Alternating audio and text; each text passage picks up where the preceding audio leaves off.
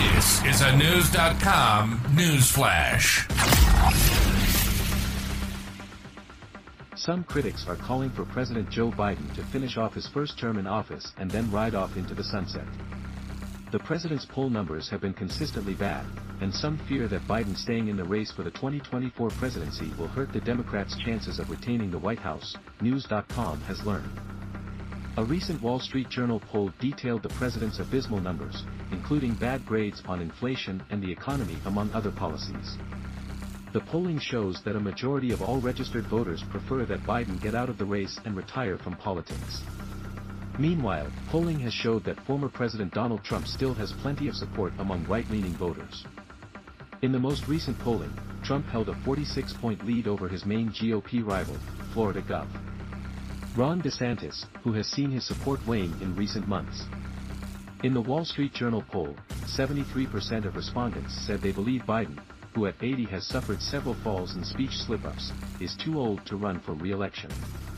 And, despite Trump facing a laundry list of felony charges via four indictments, Biden is the one who seems to be in a free fall while Trump is gaining steam. Though the Wall Street Journal poll had Trump and Biden tied at 46% each, some other questions answered by those polled indicate that there could be more trouble for Biden. When asked about each president's accomplishments, visions for the future and being mentally fit for office, Trump easily beats out the current president.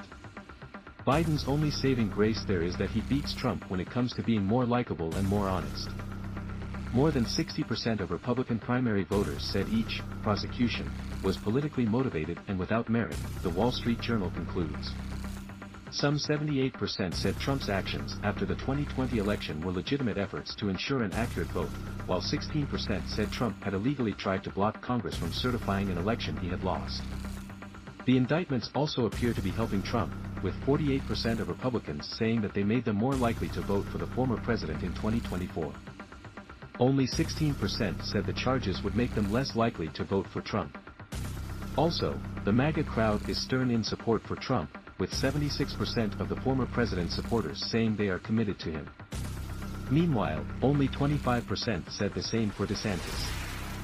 For Biden, the lack of popularity for Vice President Kamala Harris serves as a double whammy. And Biden could suffer further damage if more details of his son Hunter Biden's overseas business dealings emerge. It also hurts that the Democrats don't seem to have any alternatives to Biden ready to step in if he should walk away.